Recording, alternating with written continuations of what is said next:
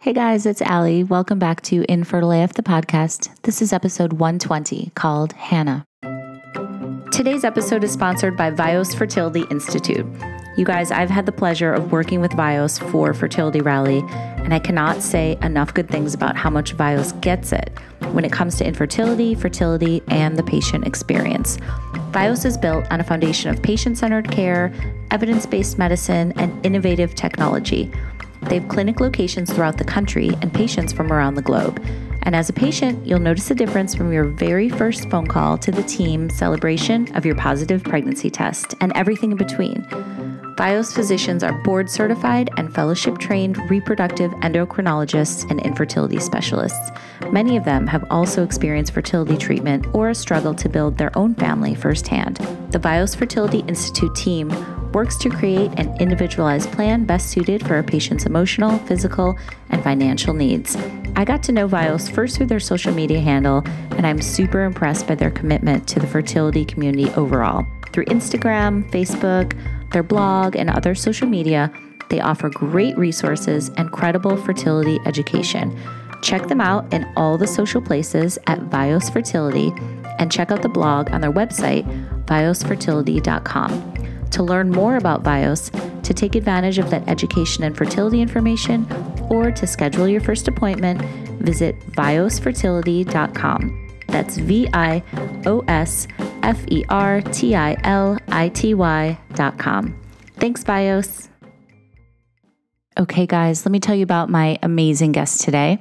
Her name is Hannah Johnson, and she is the Chief Strategy Officer at Vios Fertility. And she's a mom of two. She has a really interesting story, what she calls a reverse infertility journey. And as you listen, you're going to understand what she means by that. But basically, she went from doing fertility treatments in the name of science as part of her job to actually going through a fertility journey of her own when she started to build her family. So, you're going to hear about that, and we're going to touch on PCOS, the egg retrievals she did as part of her job, her miscarriage, and how she and her husband both processed that trauma, and so much more. So, I love Hannah. She's super cool. She's become a good friend of mine and I hope you enjoy. So, without further ado, this is Hannah's infertility story.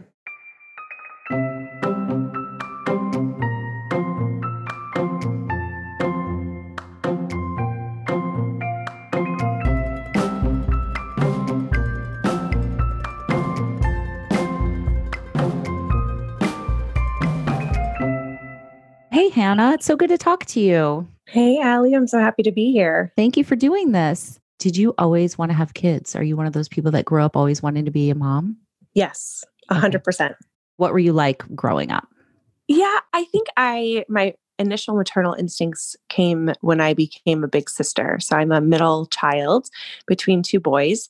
And I was three years old when my little brother Caleb was born. And he was and I still believe one of the greatest gifts to me in my life. He is my best friend. Mm. And I think at that age, being three, being a very verbal three year old, um, I just dove into a caregiving role pretty immediately. I just absolutely loved being a big sister. I thought he was my baby. Oh, um, that's so cute.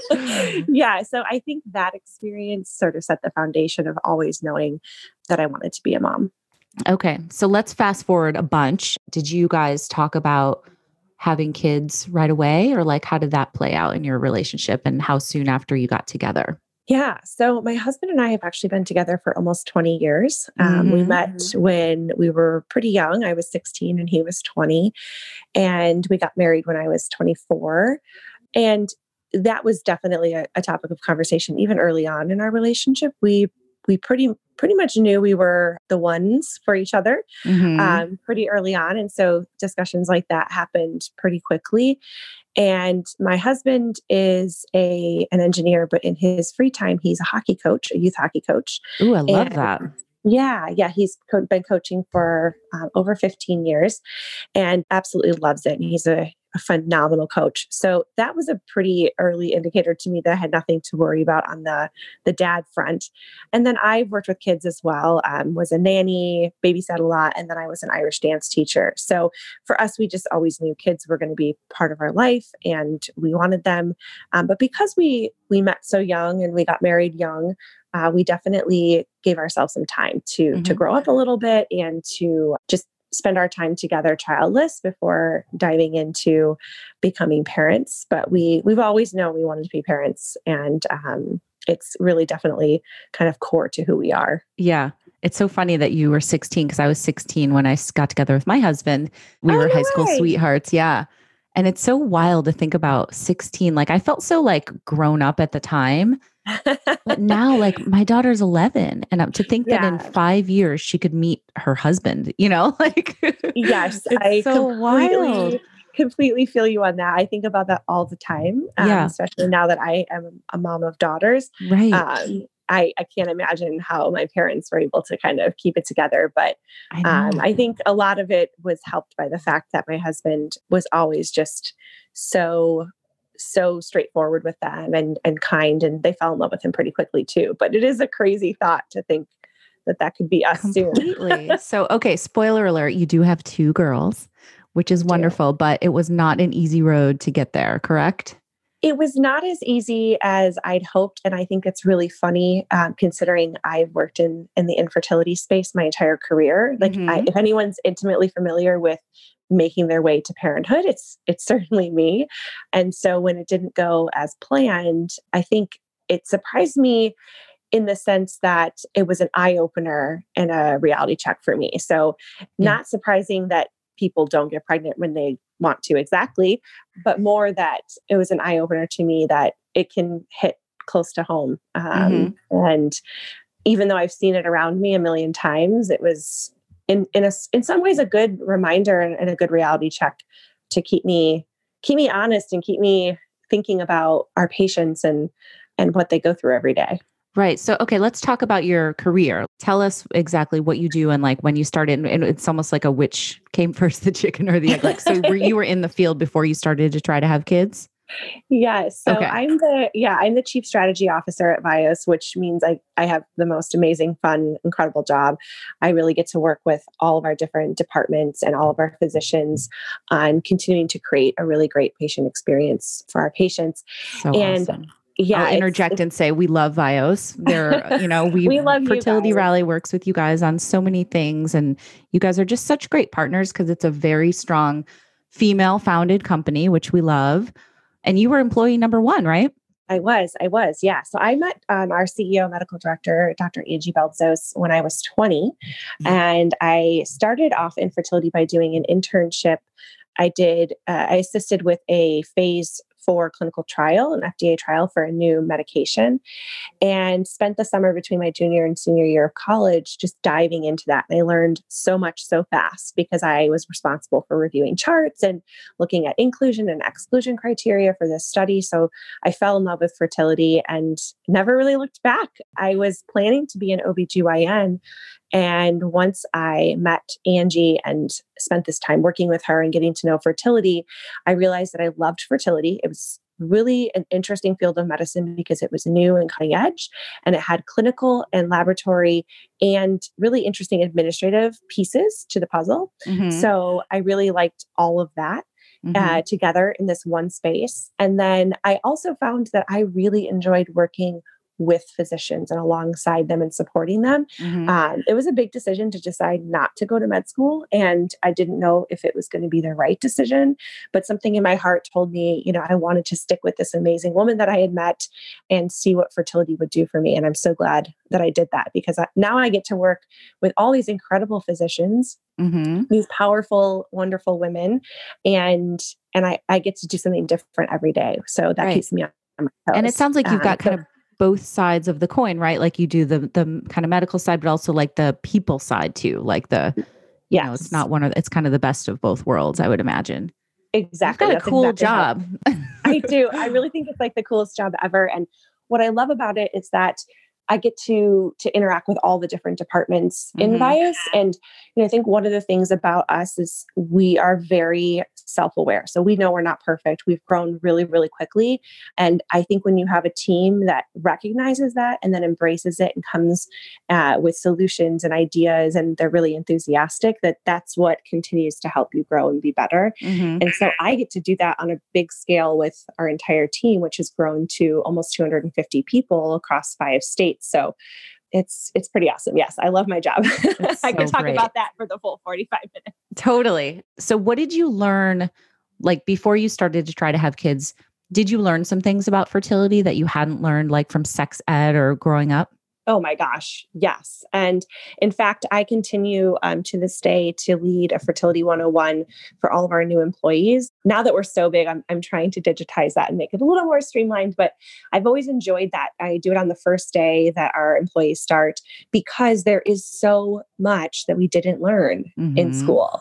Mm-hmm. And so much of like sex ed is focused on preventing pregnancy and preventing yeah. the transmission of STIs that there's so much lost in terms of understanding understanding your body and it's it's really heartbreaking because i think that there are a lot of different decisions that women would make if they knew more about their bodies and they knew more about their cycles and, and red flags to look for but that's just not something that's emphasized so yeah i absolutely learned so much about the entire process starting with the menstrual cycle which i think is the most important foundation mm-hmm. to understanding your fertility and understanding what things look like for you. And so I think that it was a definitely a, an eye-opening dive into this field of medicine because not only was I learning a lot about medicine and, and about infertility um, as a, a medical specialty, but I was learning so much about myself and and recognizing things that I hadn't really paid attention to or made note of in the past. So mm-hmm absolutely it was a, an eye opener. What were a couple of the examples, if you don't mind, or either about yourself or even just in general, like that yeah, you learned um, that you didn't know before? One of the big things for me was I, I was really surprised that male infertility, male factor infertility was equally as prevalent as female factor. And I think it's because the female experience is so in your face when it comes to infertility. If you have mm-hmm. male factor infertility, you still have to to do a lot of treatment on the woman so to learn that that was equivalent was really surprising to me. And i think another one of the things that was surprising to me or something that i, I was glad i learned early on was that I think a lot of young women are taught that irregular cycles are not that big of a deal or mm-hmm. having really heavy cycles are not that big of a deal when you're younger. And then so many girls are put on birth control yeah. pretty young to help manage some of those things. Yeah. And I think learning about why those are happening and why irregular cycles are not normal was a very important part of my journey and understanding how I would become a mom because I I did have really heavy cycles. I did have irregular cycles um, that really pointed towards potential PCOS. And I I'm glad I knew that earlier and I probably wouldn't have if I hadn't been in this field. Yeah, it's so it's so incredible how many women I talk to, I would say in the 90% range that were like, oh, yeah, I was put on the pill at, you know, 15 or 14 or even earlier. And that masked so many things that were going on with them, you know? And it's, I'm mm-hmm. so happy that people like you are out there educating, you know, this next generation and like our daughters because I feel like they're going to be more in control and armed better with better information. Because you're right. You know, I've said this a hundred million times. So sorry to the listeners who've heard this, but all we were taught was like, don't get pregnant. It's so easy yes. to get pregnant. That's it. End of story. And yep. it's so, it pisses me off actually, because there's so much more to it than that. And I think so many of us could have avoided heartbreak had we known. I, it makes me so angry. And one of the things that I'm really passionate about is just talking about what I do and opening up conversations.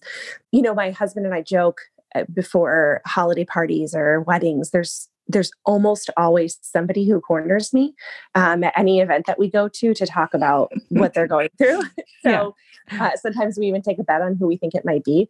Um, it's just so it's so prevalent, and I think the more we can talk about it, the better because that whole I, I, usually use the mean girls quote when i'm doing my fertility 101 like if you get pregnant you'll die yeah. Um, and uh, if you get an sti you'll die and I, I think that that mentality has just completely flooded everyone's brain that they have not had an opportunity to to make real truly informed decisions about their health. And one of the things that i'm very passionate about, and I really hope that I see this in my lifetime, is that we start talking about fertility as part of routine OBGYN care and not just waiting till it gets to a special specialist. Because I think that if young women, even if just one time, and I understand it wouldn't be realistic to do this at every annual appointment, but I think if even just one time in your early 20s, if you were able to have a simple fertility assessment, you know, look at FSH, estradiol, AMH, and maybe do an antral follicle count ultrasound that that would open up so much of a world of knowledge for mm-hmm. young women to make a decision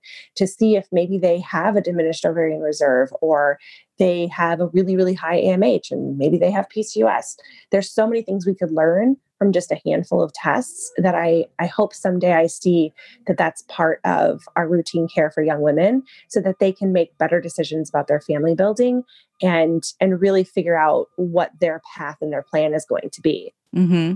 I know. I keep envisioning a world where we're like a bunch of us band together and do like a school tour and like go around and like yes. Oh speak oh to gosh, schools. Like, can we do that? Yeah, I am so in. I like because I'm always like, I want to do like, I want to make a change, but like, it's like, who's going to make it? We got to get out there and do it. You know, like, yes.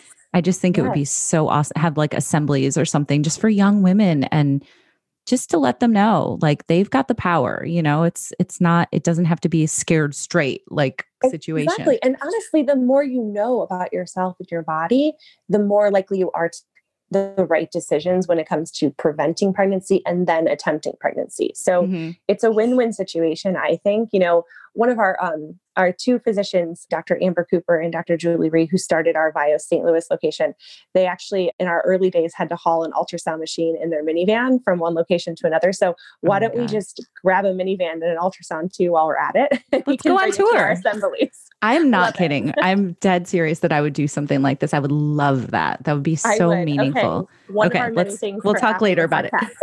okay, perfect. Yeah, I love All right. It. So anyway, so it's just so awesome what you guys are doing. Let's get back to your story though. So okay, tell me what happened when you guys started to try.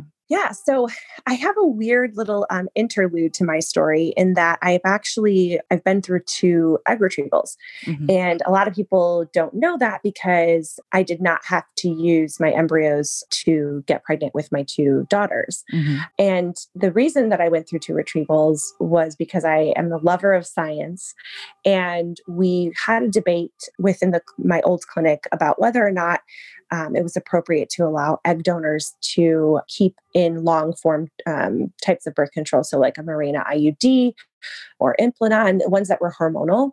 And there was a, a bit of a debate amongst the physicians and both within our clinic and just the community about whether or not there was an impact on cycles by using those birth control methods. And some physicians felt like the, the dose was so low that the medications being used would, you know, would totally overpower any any sort of birth control effort there. And then other physicians felt like there could be, you know, a harmful impact. And when we're talking about egg donor cycles, these are really big investments for the intended parents. And so it's important to make sure that everything we're doing is is perfect for them.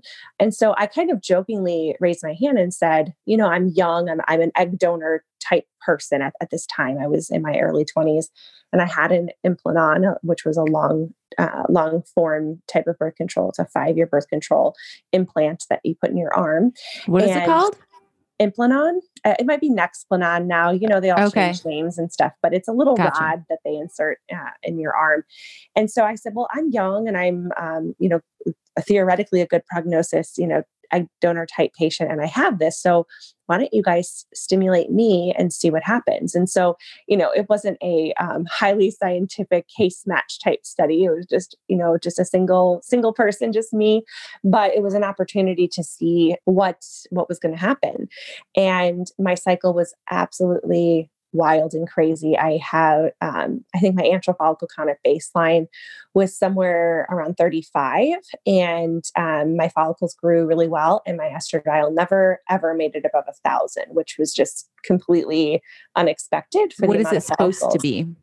So, generally speaking, when you've got a mature follicle, like usually people say back of the napkin, you're looking at about 200 um, units of, of estradiol. So, with me having as many as many mature follicles I had, we would definitely have expected me to be somewhere probably in like the 3,000 range. And I didn't even make it over a thousand. So that was just weird and alarming in, in and of itself. But I went through the whole process and I had an egg retrieval and made embryos. And and then the physician said you know what? We don't really need to do more. This was good enough for us. We agree let's not use let's not let our donors use these types of birth control. We'll have them removed before they stimulate. The whole the whole reason behind this was that we didn't want to inconvenience egg donors by making them remove these long form types of birth control mm-hmm. and then have to go back in and, and have them placed again after they donated. But my cycle was wacky enough to convince the physicians who were on the fence that it just probably wasn't worth the risk okay. um, just in case there was an impact. And so i had these embryos and then it was a couple years. How many d- embryos did you have? And also, I love that you did this in like the name of science. Like you're oh, like, oh, yeah. I'll do, you know, like I'll do it to help the greater good. Like that's yeah. so cool. That's that's totally who I am, and like this is so interesting. I and I I'm the, I'm a good candidate, and I'm internal.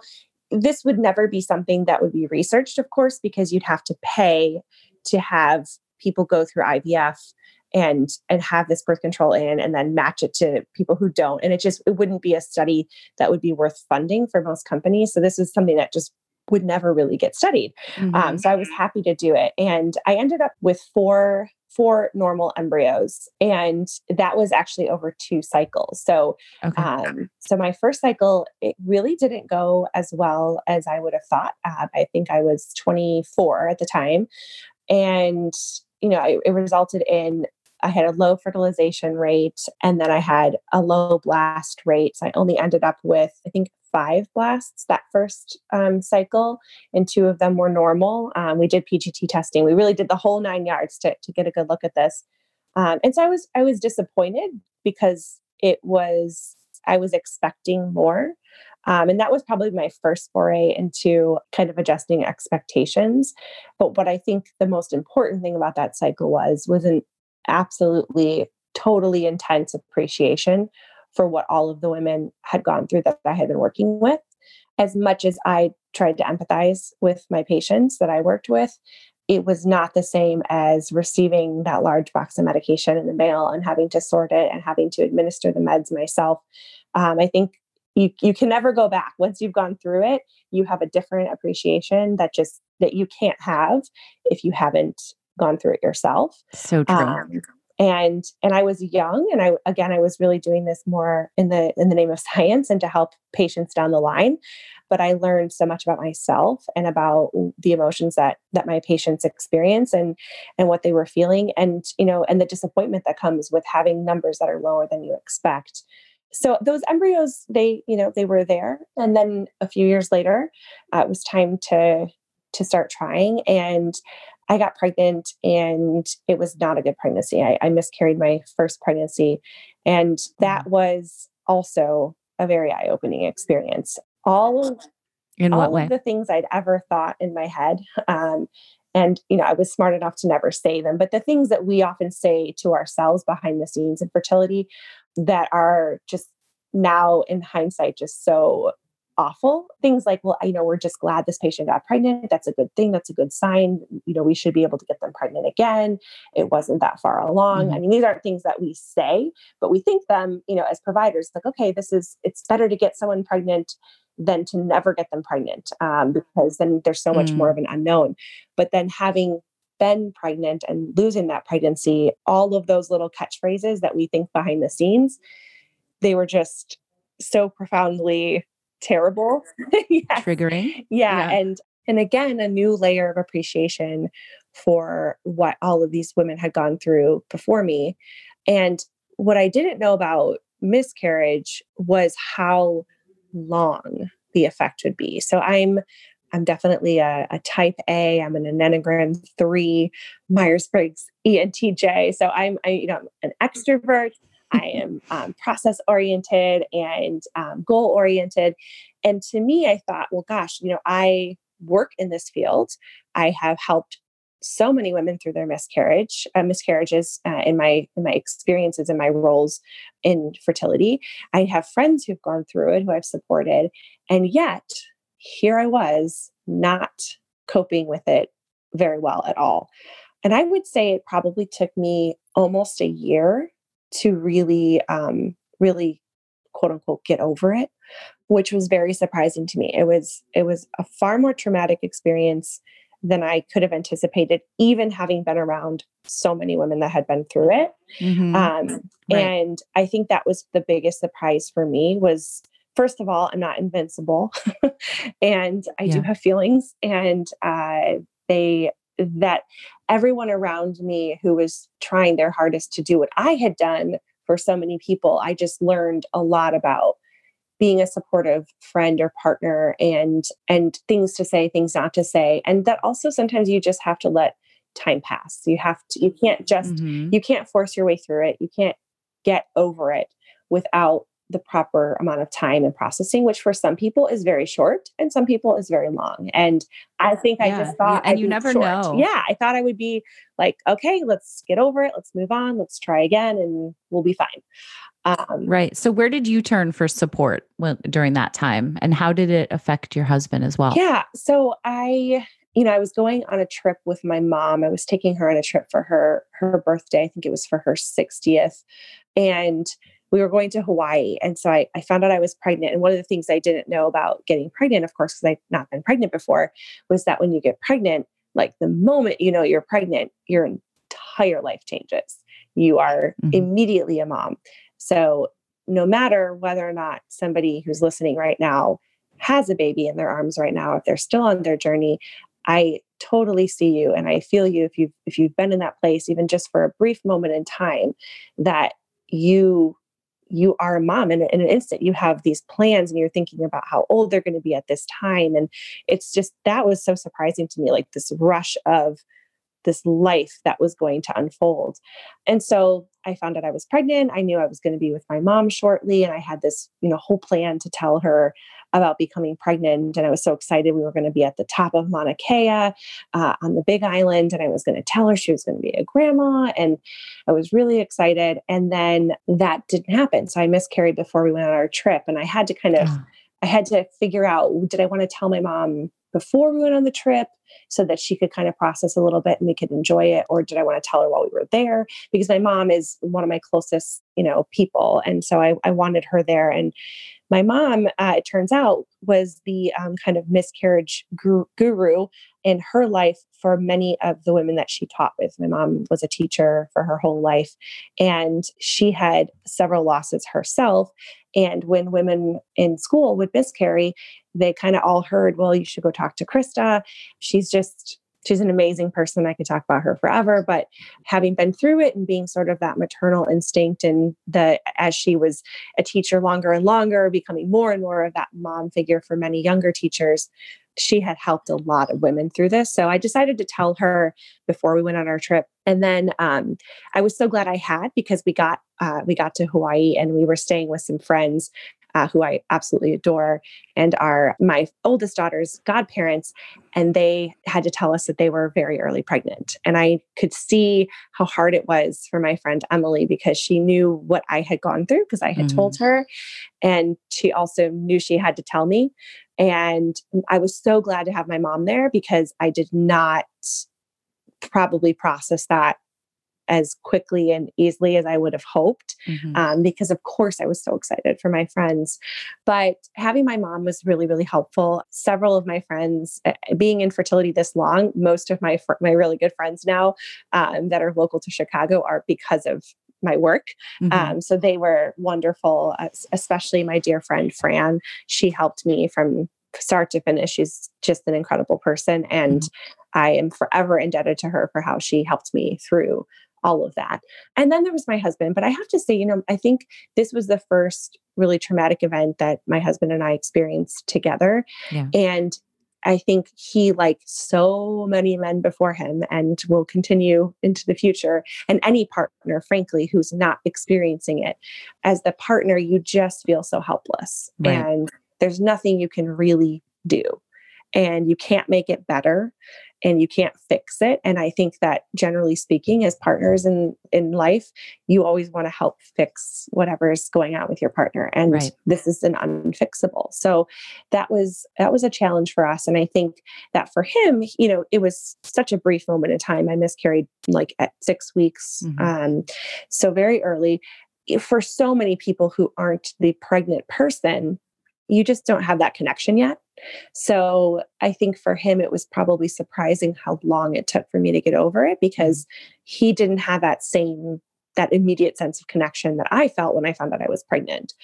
And I think that that's something that I always tell partners who have someone going through this that you know you're going to have this sense of wanting to fix it and you also may not understand the time frame because you might not have really felt that intense connection yet and that's yeah. okay the best thing you can do is just to talk about it to just name those feelings or or just talk to each other about how you're sort of in a different place mm-hmm. so that you can walk through it together because mm-hmm. i think what people want is they want their partner to be on the same exact page and that's just unrealistic yes um, i'm so glad you said that yeah it's yeah. true yeah, yeah so that was my support group and then i didn't really tell people Allie and i carried a lot of guilt for that for a really long time mm-hmm. that I was in the infertility community. I was such a vocal advocate for people. I was you know helping other people through this and yet had this sense of maybe shame and guilt that so many people have when they miscarry. And I didn't share my story. And I, I finally shared my story publicly. I wrote a blog post about it on my very non existent blog. Mm-hmm. Um, but I wrote about my miscarriage and it was, it was the, I think it was during the infant loss and pregnancy loss awareness month, the year that Charlie was born. And I shared my story then. So it took me, it took me like three years to share. Why do you think story. it took so long? Ah, I don't know. And I and I am still baffled by it because I'm usually such an open book and especially if my story can help other people. And it it took me just this, I, I don't know. I think I, I finally felt like I need to share this because if it's going to help one person, then it will have been worth it. And then the funniest thing happened was I, I posted that and I you know put it up on my Facebook and my Instagram. And a few hours later, I got a text from a number that wasn't in my phone. And it was a friend of mine who'd gotten a new phone. Mm-hmm. And she texted me that she was sitting in her OBGYN office to go in to see if her miscarriage was complete. And I didn't know she was pregnant at the time. Mm-hmm. And she said that her post, by my post had completely transformed her day. And it oh. really helped her. And she sent it to her husband because I talked a little bit in there about how partners can be supportive. Right. And I thought, oh my gosh, Hannah, why did you wait so long? I mean, on the day I posted it, somebody felt a little you changed better. somebody's life. yeah. One That's person so feels, cool. feels a little better and feels a little less alone, then it's worth it. So yeah. Um, now okay. I now I always share about it. And I think you know there's it's just so common so many people yeah. will miscarry during their journey to becoming a parent whether their first pregnancy or in between right. babies um, or sometimes many many times along the way and i'm mm-hmm. and now i'm just really glad that i i feel comfortable talking about it because it just helps so much to know when people around you have gone through it and that you're not alone yeah and I want to clarify too, like I love, obviously I shared, that's why I shared my story too and started this podcast. But you know, if anybody's listening and doesn't want to share, that's okay too. You know, yes, it's like yes. you have to be ready. You have to do yes, what's right. You have to be ready. Yeah. So I get it that you felt that. in retrospect, you're like, I should have, but you weren't ready yet. And that's okay. You know, I love it. Yeah. think of okay. all the change you've done since then. It's almost like tenfold or hundreds fold, you know, like all the people that you're helping. So, yeah. And you know, know people may never feel comfortable sharing, yeah. but I'm glad to know that they at least will have resources to to read or listen to like this podcast that will help them feel less alone even if they want to keep that story private to themselves they can totally there's so many more resources now, so many more people yeah. that talk about this than even when I first miscarried, which was I think six years ago. Mm-hmm. So in six years, I've just seen in really in the 13 years I've been in fertility, there's been so much change in terms mm-hmm. of sharing and openness and resources and support groups it's just it apps it's just incredible it blows my mind and i'm so happy to know that this next generation of, of patients who are, um, you know, infertility patients or people just trying to conceive that they have more support and resources and and people and you know blogs and podcasts to listen to and read. Mm-hmm. Absolutely, and it's at Fertility Rally with our support groups too. Along those same lines, we're like you don't have to talk. You can just come. You don't even have to turn your camera on. You know, like if you just mm-hmm. want to be here in the safe space, like I think everybody's at such different points in their journeys. So I I, I have to say, I just have to like interject. And Allie did not ask me to say anything about this, you guys, but um, I have been to some of your support groups, as you know, oh, um, yep. with the Vios team. And I am so impressed by what you've built. Infertility oh. support groups are incredibly challenging. And it's very difficult to create a space that has equivalencies because you might have somebody who's um, going to go through their first IUI, and then you might have somebody who's finishing their last IVF round before donor egg. And those experiences are really different and yet the same. And so to try to find those those ribbons that weave everyone together, but being sensitive to the very different type of journey someone might be on, I think is what makes it hard for so many support groups to to thrive and mm. survive. Mm. And because when people get pregnant, then they tend to want to kind of leave the community. Yeah. And what you have built is just it's really really amazing and i i was so i, I had so much fun coming to the group and seeing everybody and how everyone knew each other and and connected. And I just think that you built something really special because I, have sat in on a lot of support groups and and been a part of a lot of different things. And the, what you have is is is it's like a secret sauce. There's something special there. Oh my god, that's um, so nice. I will Venmo you true. after this. No, no, honestly, thank you. That really means the world. Yeah, and you know, I think it's you know we have to give cl- credit to blair my co-founder as well you know i think we she and i just have this common goal that we just, you know, we've been through hell. We want to make it better. And, you know, maybe there's something there between the two of us, but I really appreciate that. Thank you well, for saying it's that. True. You're you're achieving that goal. And I think if anyone is looking for that kind of support, what you offer is is just so perfect. Thank you. Um, especially now that we're all so used to virtual life. Um, I know. So I know. All right. Well, let's get back to you. Enough about me. But thank you. Honestly, that really, really means the world to well, me. I mean it from the bottom of my heart. Thank truly. You. Okay, so what happened after the miscarriage? So I took a long time to heal. It it did not um my first instinct was not to jump back into trying to conceive. I was not psychologically ready for that.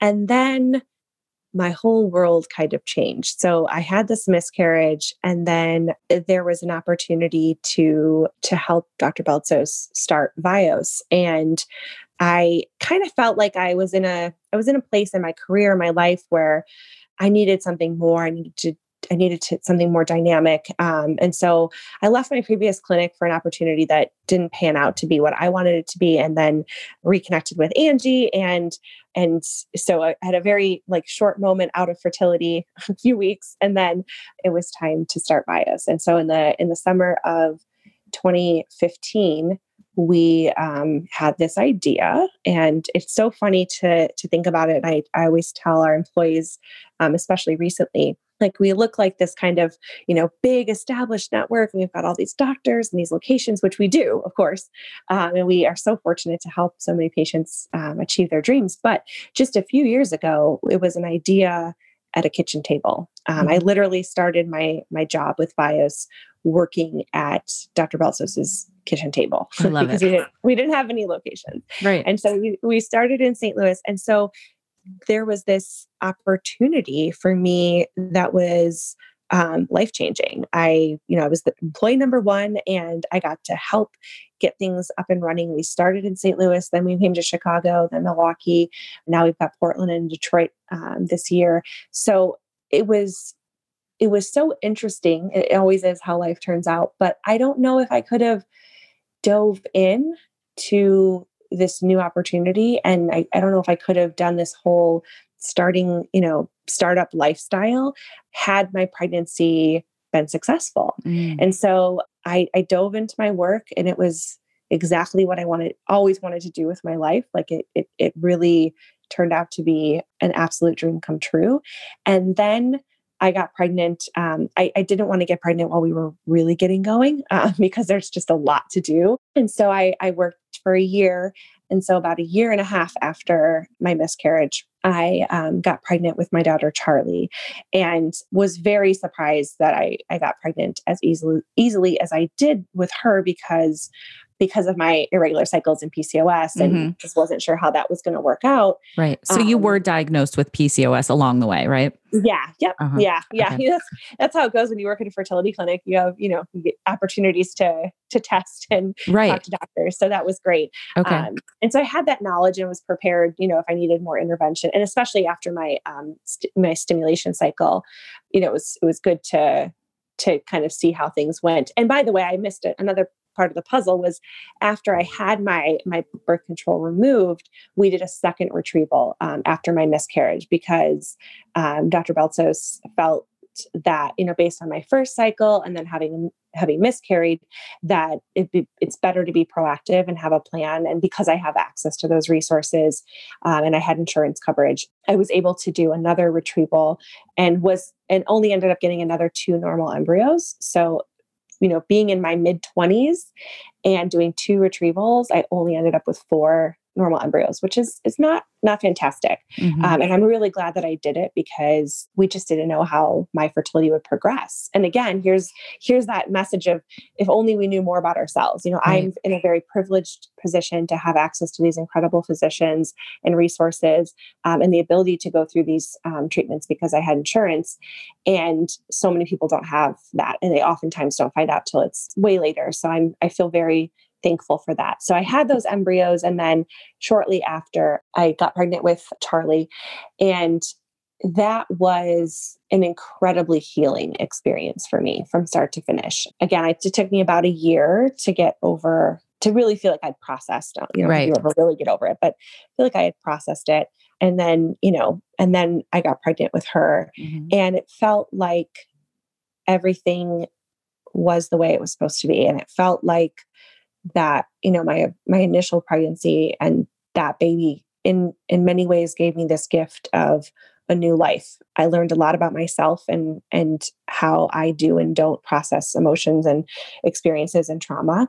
And um, i also was given this amazing career opportunity that i i'm just not sure i would have been able to take and dive into the way i did had things worked out differently. And so it just, it was kind of this full circle experience to get pregnant with Charlie. Yeah. And I never actually um, felt any worry when I was pregnant. I say, her. did was, you have, you know, pregnancy after loss, pregnancy after infertility? We we talk about that a lot. Did you have the that that, that anxiety that comes along with that? No, and I was really shocked like truly shocked. I thought I would have I would be a mess and like the whole pregnancy would be I'd be mm-hmm. on pins and needles.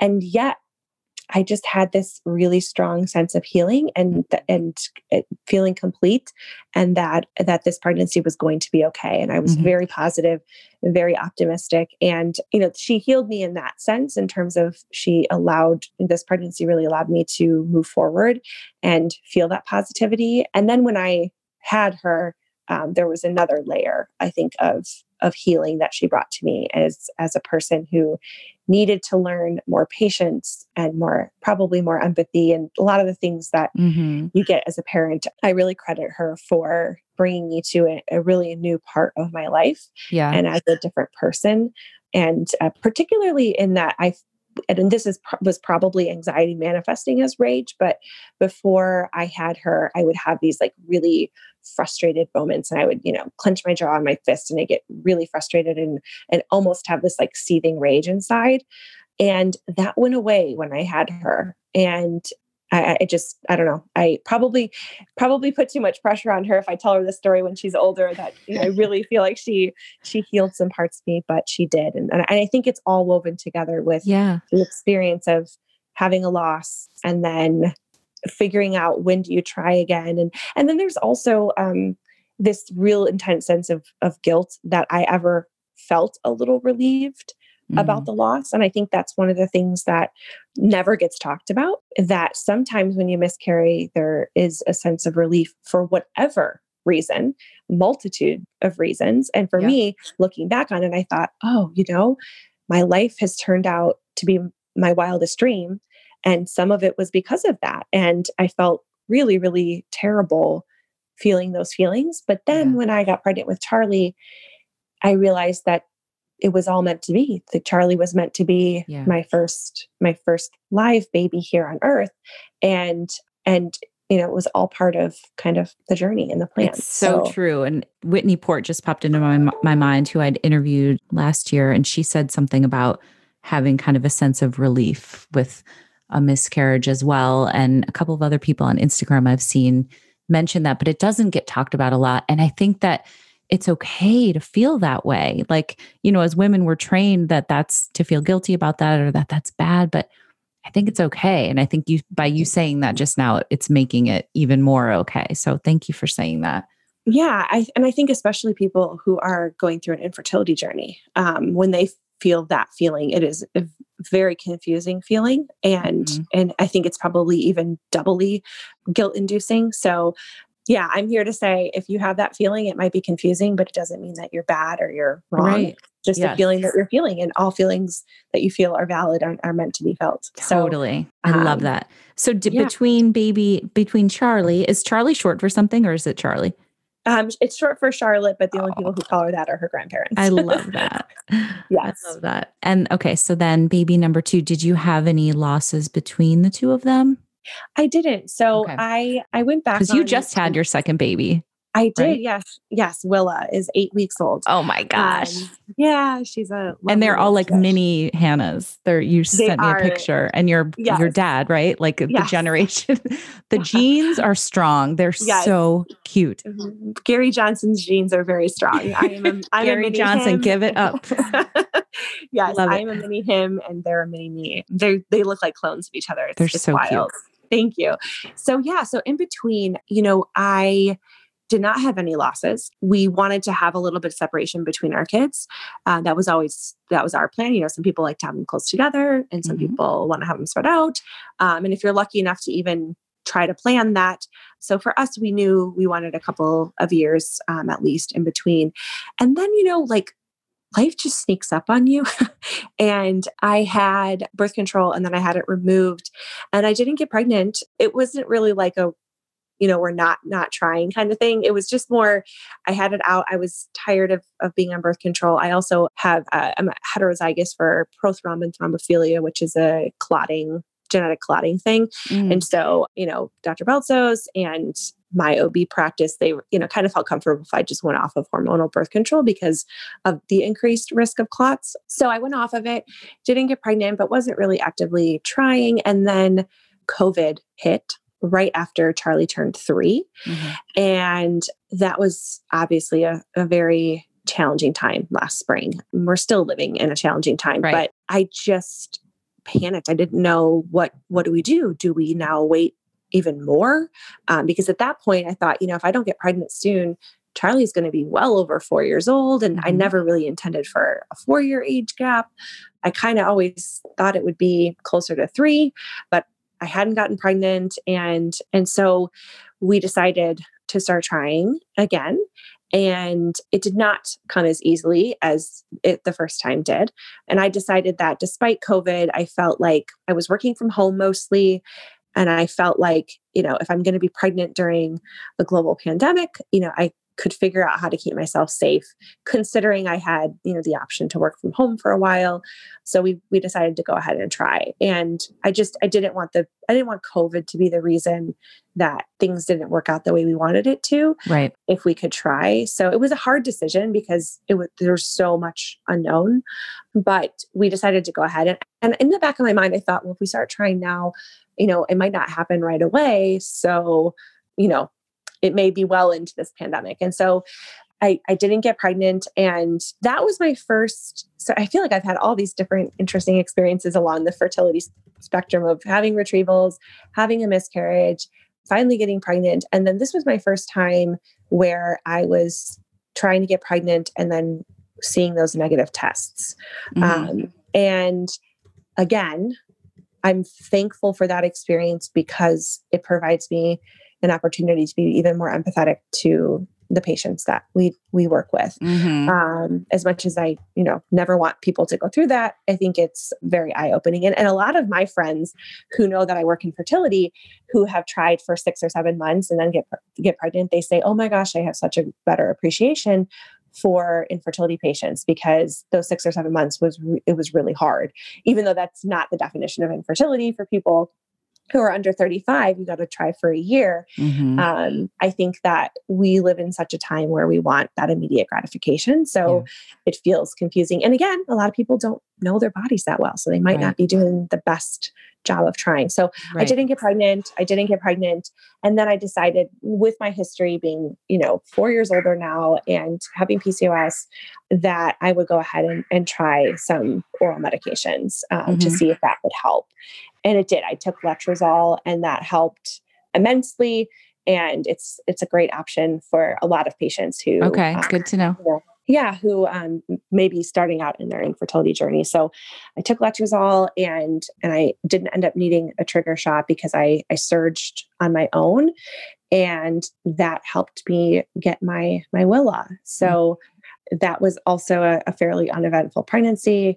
And yeah, now I'm a, a mom of two who's been through kind of like a reverse infertility journey. Uh, right. Uh, Interesting. starting, yeah. Starting with retrievals and ending. But I'm just really, I'm really thankful to have had each and every one of those experiences because working in this field, it is so important to to understand our patients. Um, not that I want our our employees to have to go through infertility, right. but so many of you guys have too at we Vios. Have. You know, we Ruby's going doctors, through it. Yeah, Ruby's yeah. going through right now, and there's just something something different about working with somebody who who can say I've been there. Um, yeah. After I had my miscarriage, and I worked with patients who had miscarried, you know, there's just a different. When I tell someone I'm sorry and I've been there, and, and I I understand what you're going through. Instant bond. It's yeah, it's just different. So it's, the empathy um, level is just you know exponentially bigger. Yeah, yeah. Even when you thought you were at you know a high level, right? Um, you know, it's it's really helpful, and I think it was helpful for me because I am a very you know I'm a very direct person, and I am a Type A person. I'm a business person, um, and, and I, I have to look at both sides of infertility the the patient experience i have to look at the employee experience i have to look at the, it as both a business and a medical service.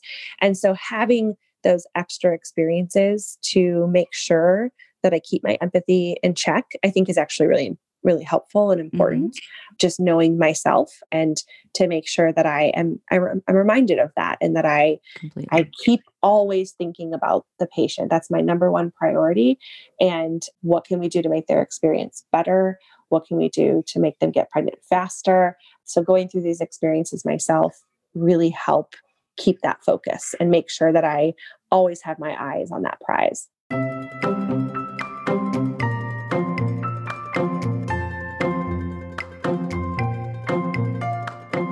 Okay, guys, thank you so much for listening. And Hannah, thank you so much for all that you do in this community and as part of your job and for just being an awesome person in general. I really, really hope that we can go on the road with our sex education uh, tour. I really mean that. So let's talk about that, putting it out in the universe so that we can make that happen eventually. Also, guys, I know we talked a bit about Fertility Rally, and I'm so touched by what Hannah said about it. But if you are interested and you're looking for support, please check us out at fertilityrally.com or on Instagram at fertilityrally. We have support groups. We have two support groups every week. One's for pregnancy after infertility, and one is for regular infertility. And we have so many curated events, lots of content, and tons of other things. So it's the place I wish I had when I was going through it. We would love for you to join us. All right. Thank you for listening. Talk to you next time.